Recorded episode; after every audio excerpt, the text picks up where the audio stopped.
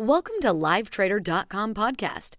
The content here is for informational purposes only, should not be taken as legal business text or investment advice, and be used to evaluate any investment or security, or be directed to any investors, potential investors, and Live Trader Fund. For more details, please see livetrader.com forward slash disclosures. Right, so on this week, we have NFT Queen Asia, also known as Hannes Hamiles a metaverse advocate and NFT strategies here to empower and educate everyone about the importance of Web3. So, platform is used to simplify NFT or metaverse utilization for everyone to understand. Anis, welcome to the show. Thank you, Terence. Thank you.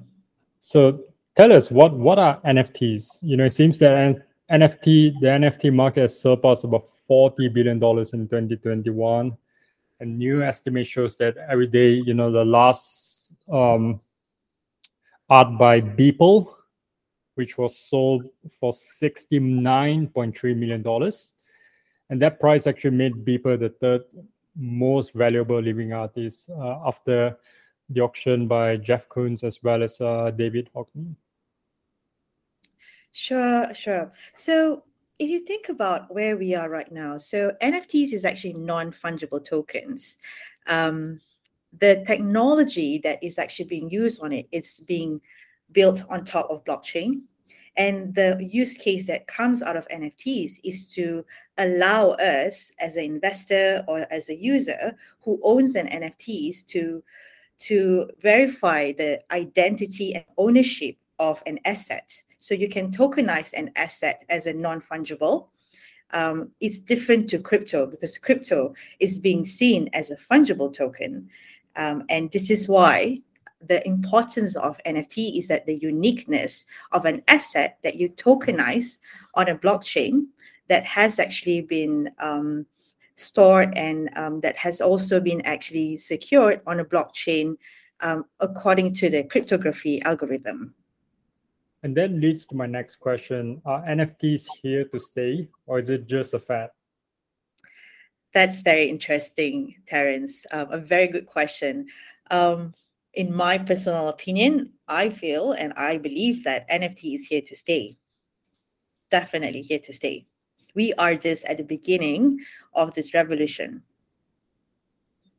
And what is the role of NFTs in the metaverse? Because you mentioned a little bit about metaverse. Uh, for those in the audience who do not know what a metaverse is, um, metaverse is actually a theoretical concept of a digital 3D world. As you know, there, there are a lot of um, companies, tech giants right now, including Meta, previously called Facebook. They're now moving into this space and um, with VR headsets, AR glasses, so we are seeing a boom of um, those sort of like hardware devices as well as software.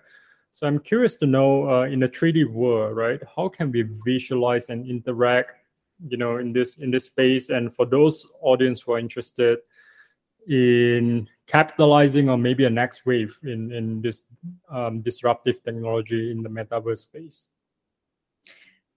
That's very interesting. So, first of all, let me take a step back and explain to the audience here what really is metaverse. Like you mentioned, right? Metaverse comes in in the um, alignment of having 3Ds or even VRs, ARs, as well as 5G as an edge computing embedded into this. Metaverse, there's no specific definition if you look at um, dictionary. However, in there was um, um, a book uh, written by Neal Stephenson back in the 90s about uh, it's called Snow Crash and it defines metaverse as a 3D virtual reality world. Oh, interesting you mentioned about that. And even films like Ready Player One or yes. you know what we're seeing now today with uh, Roblox or even Fortnite. So I'm interested to know as in um, in this space, how can people live I mean through their avatars, right? Let's say about 10 years, fast forward 10 years from now, all of us have our, our own avatars by trading and maintaining those sort of digital assets represented by NFTs. Sure. I mean, where okay, where we are right now, if you see, how do you communicate with me right now are actually via online. We have our mobile, we have our laptop. So we're using this as an avenue for us to communicate. And in the simplistic, simplistic term, this is what we call Web 2. In the idea of where metaverse comes in, is that you are now a representation of your own identity as an avatar within the metaverse platform within this virtual reality. You can actually embed as a virtual reality where you wear your head glasses or smart glasses or you come in into augmented reality where you still use your tablet your desktop or even your mobile to embed the, vir- the, the, the virtual world as well as the physical or reality we are in so how um, the whole idea of how avatars are representing us in the metaverse in the virtual world is happening now. We are already at the start. And soon you will see interoperability comes in in between these different metaverses how this avatar can come in. Imagine yourself i'm wearing this white shirt or pink shirt right now and i could actually pop in from sandbox to Decentraland and to roblox as my identity as my avatar. And this avatar is what an nft is so you own that avatar, and that's being embedded into. Anis, I think you mentioned a little bit about sandbox and Decentraland. For for the audience who do not know what is a sandbox and what is Decentraland, can you explain a little bit about what is this um, yeah. interesting thing that's happening right now? No, I know it's hard right now, right? Um, okay, so sandbox. Think about it. Sandbox is actually um, a brand um, a brand that is actually being used as a virtual land or another metaverse, what you what you want to call it. So the products that they are uh, selling and the products that they are servicing in this concept is actually virtual land plots. And what is it essentially? Businesses comes in to partner with them in order to um, to build, in order to actually transact. Um, so and like a digital piece of a real estate. Yes. Am I putting that correctly? That's so right. Are we seeing are we seeing like cities around the world being represented in this metaverse space, um, such as in the Sandbox sort of app? Let's well, say if I could see like um you know virtual sort of LA, New York City, Hong Kong, or even Singapore. Well, there's no specific to that. The reason why I'm saying is that um, it is think about it, it's a new creator economy that's what it is. So you they have a plot of lands plots of lands where there's multiple businesses in there. Whoever owns that virtual land plots you get the as an investor you can build you can create you can even do uh, design any properties or even any businesses that you want whether it's a virtual mall or a virtual city and back to your question before, Terence, about the difference between Sandbox and Decentraland is that they are actually a different metaverse that has a different metaverse currency that's being used as well. Decentraland uses mana as their currency, as their fungible currency in order so to. Is that their native token? That's right. Yes. Sandbox uses Sand. So how you want to trade, how you want to purchase any in-game assets, even like purchase uh, land plots, you use that currency, uh, and they are both actually being built on an Ethereum blockchain. So, if I'm getting this correctly, I cannot trade Mana, which is the native token of Decentraland, in Sandbox. Those are two different sort of metaverse places. That's right. You can't. However, you can swap into Ethereum if you if you need it. Got it.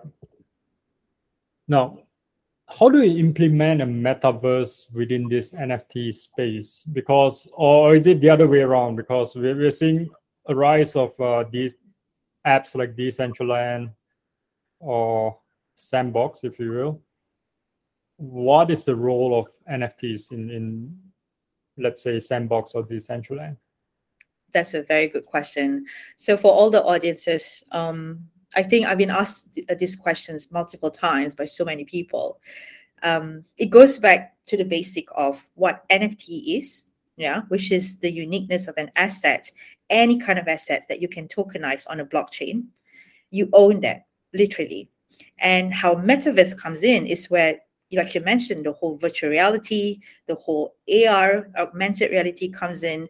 And of course, there's also a blockchain that represents as a blockchain gaming that lies underneath it. So if you look into the base of it, blockchain is being used as a technology that starts as a foundation. So any interoperability and ownership of these assets are actually being used within this uh, world. So, how do you? The way I see it is that NFT is actually a gateway to the metaverse. You the, the, the situation that I explained earlier, like I'm wearing a pink shirt avatar, I want to transport myself between different virtual land, different metaverse. The, the concept of the technology that underlies underneath it is still using blockchain. And this is why it's important to have embedded NFTs that define you from your digital identity and also the ownership that you own on the blockchain to be transported into different metaverses here. So any in-game assets, for instance, within the game, like you know your wearables, your shoes, your, your digital sneakers, all of those is a is a form of NFTs that are actually an asset that is tokenized on a blockchain. Right. Help us understand. Let's say if I spend my fifty thousand dollars today buying plots of land in Sandbox or in Decentraland, can I rent my plot of land out or, you know generate at least a passive income from this? Oh, Terence, you are very, very futuristic thinking. Exactly. This is what this is why a futurist and futuristic thinking person will do. Um, I know we are still living in this reality world that a lot of people cannot imagine this, but think about this. The movie of Ready Player One already embedded and envisioned to us. This is likely, highly likely, how the future is going to be, right? So if I own a plot of land on Sandbox or Decentraland, even like on other uh, metaverse land like Webland or even like Crypto Voxels, imagine that you own you own the creativity. That's an opportunity for you. You can actually build a residential building, and in the Web three world, it's about sharing with each other. It's about partnership. It's about community building. You can partner even with hotels, eh, even like with property developers, for them to embed their brand onto your land plots, your virtual world. And once you build a residential building, you can even rent it out for other avatars to come and stay temporarily at your place. They want to organize events, social parties, or even entertainments. All those things can be done there you and how you want to create what kind of businesses proposition you want to do that is your choice. So imagine the possibility that you can do and own it once you own this land plot within this metaverse space. That's so interesting. Now that leads to my next question. What's your take on play to earn blockchain games today? We are seeing a rise of uh, games like axie infinity. For those of you who do not know what axie infinity is you can actually earn Ethereum by playing the game. And it's so interesting to, to, to see that in countries like Philippines, where there's a you know a population of unbankable, there are more Axie Infinity wallets than credit cards in the Philippines. So I'm just curious to know what's your take on play to earn games in game in in game assets and rewards with NFTs.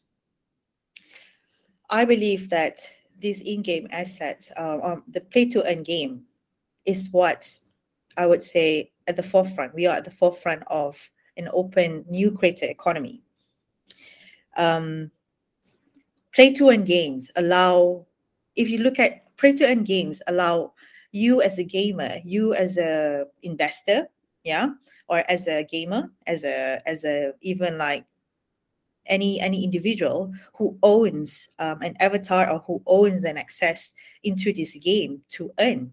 So if you look at Axie Infinity, how that has actually changed the economy that is that has happened in Philippines based on playing the games you are able to you uh, earn a certain reward and access and you gain tokens um, based on that so whether you realize it or not this uh, group of wealth of customers or users, gamers, actually in Philippines, they are actually quitting their day job and starting to play Axie Infinity because they are actually earning money out of that. And how that has actually evolved is creating a new economy for the developing world. So, and it's not just I'm seeing in Philippines, but also in Vietnam and some parts of Southeast Asia. Well, people are using these pay to earn games as a form of earning money but at the same time living and having fun and you know getting socialized connecting with people so this is the new economy that's creating um, in this virtual world you know it's so interesting that you mentioned that blockchain or NFT just flattens the global playing field.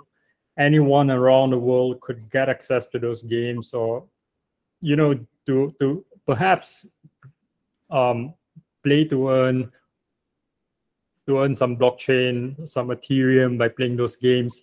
So there's no difference between you know playing it in let's say the US, Philippines, Vietnam, and the other sort of interesting phenomenon that we're seeing in this NFT space is that you could actually earn dividends if you're an artist. If your NFT is resold on marketplaces like OpenSea, you could earn a royalty in the yep. perpetuity. Can you explain right. a little bit how, how that works? Yes. So NFTs has a very unique ways on how you can also earn uh, money out of it. So let's say, depending on the role you want to play, whether you're a buyer or you're a creator. So you can be a creator and a seller at the same time, which means you create the NFTs and you also sell your own NFTs. So it's about being an artist, but also you you need a developer who can kind of um, embedded the code of you know blockchains um, onto this. So in the case of if you're creating an NFT collection, you can sell it on a market marketplace, or you can, if you have enough um, NFT collections to mint, you can even sell it on your website uh, as it start to mint. And what happens is that once the NFTs are being minted, minted means you have actually uh, started selling it at, as an original price, or, or think about it as an original price to your customers that can actually whoever buys it in this context can also um, you can sell it at any secondary price but the idea behind this is that uh, the royalty fees that you set up in every transaction that you sell on your second third or fourth selling you will be able to earn the royalty fees out of it. Let's say i purchase i purchase nfts from you terence yeah in this case i've already you sell it to me at say one ethereum. But you set up in terms of where the royalty fees comes in at 2%. So in this instance, 2% of that one Ethereum you already own in terms of royalty fees. And whoever I sell it to next, um, my NFTs, the transaction of that, which is another 2% of the royalty fees, you will get it because you are the creator in this case. So imagine the kind of um, passive income that you can actually be earning from this and how that can allow um, a lot of the upcoming artists, upcoming um, creators to even start earning passive income money coming from this. So yeah. you're saying in the past, let's say if I'm a traditional artist, if I have a painting and I sell that painting, it's more like a one-off transaction. I would not be able to earn any recurring um, royalties if it's resold in the marketplace. Whereas in the NFT world or metaverse uh, world, as those assets being transacted in the future, I'll be able to maybe generate a recurring revenue that is set on the blockchain. Definitely, definitely, you are. You can if if you are the creator, but it, the role plays differently if you're just the buyer, because if you're the buyer, you wouldn't be earning the royalty fees here. Yeah, so to the audience, that's a very different role about being a creator. You'll be paying in Ethereum. Right. But how how if as a buyer because you can sell at a certain price to get the margin profit margin from got your, it. So so that's flipping NFTs, right? That's, that's on a different spec of spectrum. If I want to invest in an NFT, when I sell it, whether for profit or loss, the original artist will still get a cut from from from that resale. Definitely, the original artist. Yeah. Now, explain a little bit about the NFT marketplace or you know the overall markets of NFT today, because it seems that last year NFT has been going like crazy. Everyone's talking about NFTs, yes. and um, it seems that the first quarter of 2022 NFT sales has crashed about 92%. So, what is the full story? Very interesting, um, Terence. I mean, yes, of course. When I think NFT started, especially like when it comes to um, the start of pandemic. Yeah. Uh, however, the hype of it started last year in 2021. Um, you started seeing where CryptoPunk started to sell, and then even Bored Apes. I think Bored Apes came around Q3 last year or Q2 last year, and of course the upcoming, you know, like Cool Cats, um, all this upcoming NFT collection started to come in. So the hype is like a bubble bust. You know, the hype is starting to being built. And if you look at where the dot com bubble bust comes in as well, um, it's actually at the curve you know there's a bubble burst curve so there's a term that i would say called like tulip mania that started maybe in the 1600s where um, the dutch were trying were were selling um, tulips as actually part of their uh, trading perspective so where where i see nfts are right now we are we are at the stage where nfts are being reset so reset, refocus, and there's going to be a lot more amazing, accelerating, and uh, mind-boggling NFT use cases. That's so. Are you to- saying that ninety percent of you know maybe bad projects are going to fade away, and the five to ten percent quality projects will, will sustain? I believe so, definitely. Because if you look at where the ninety-two percent is, I mean, there are a lot of scammers out there as well. So it, I'm telling a lot of the audiences here, we need to be careful as well in terms of. And how do you screen for the 10% of maybe 5%, if you will, of quality projects if I plan to invest maybe some small sums in yeah. NFTs? Well, any NFT investments for me is actually very risky. It's still a risk.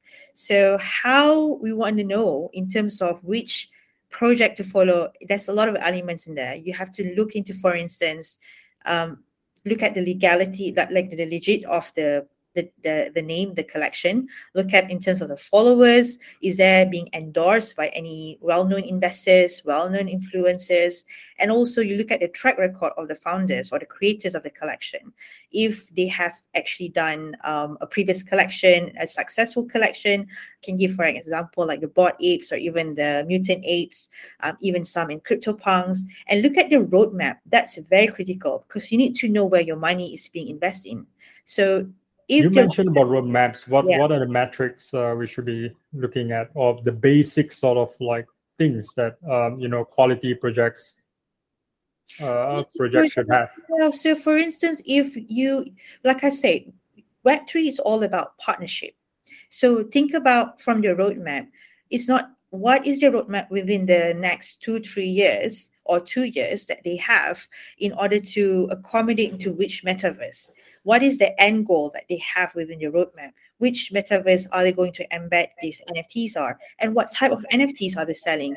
Whether it's land plots or it's actually avatars or it's arts. So if it's avatars, you know this avatars has a potential of using that as your digital identity in this metaverse and which metaverse they are actually partnering with.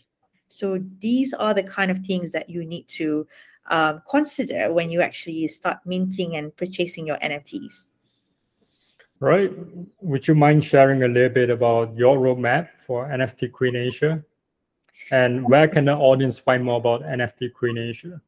Sure. So thank you, Terence. Um, I really enjoyed today's chat. Um, so for me, I've started my platform NFT Queen Asia as um, as a platform on Instagram as well or on Twitter. You can find me on NFT Queen underscore Asia on Instagram and on Twitter as well, NFT Queen underscore Asia on Twitter.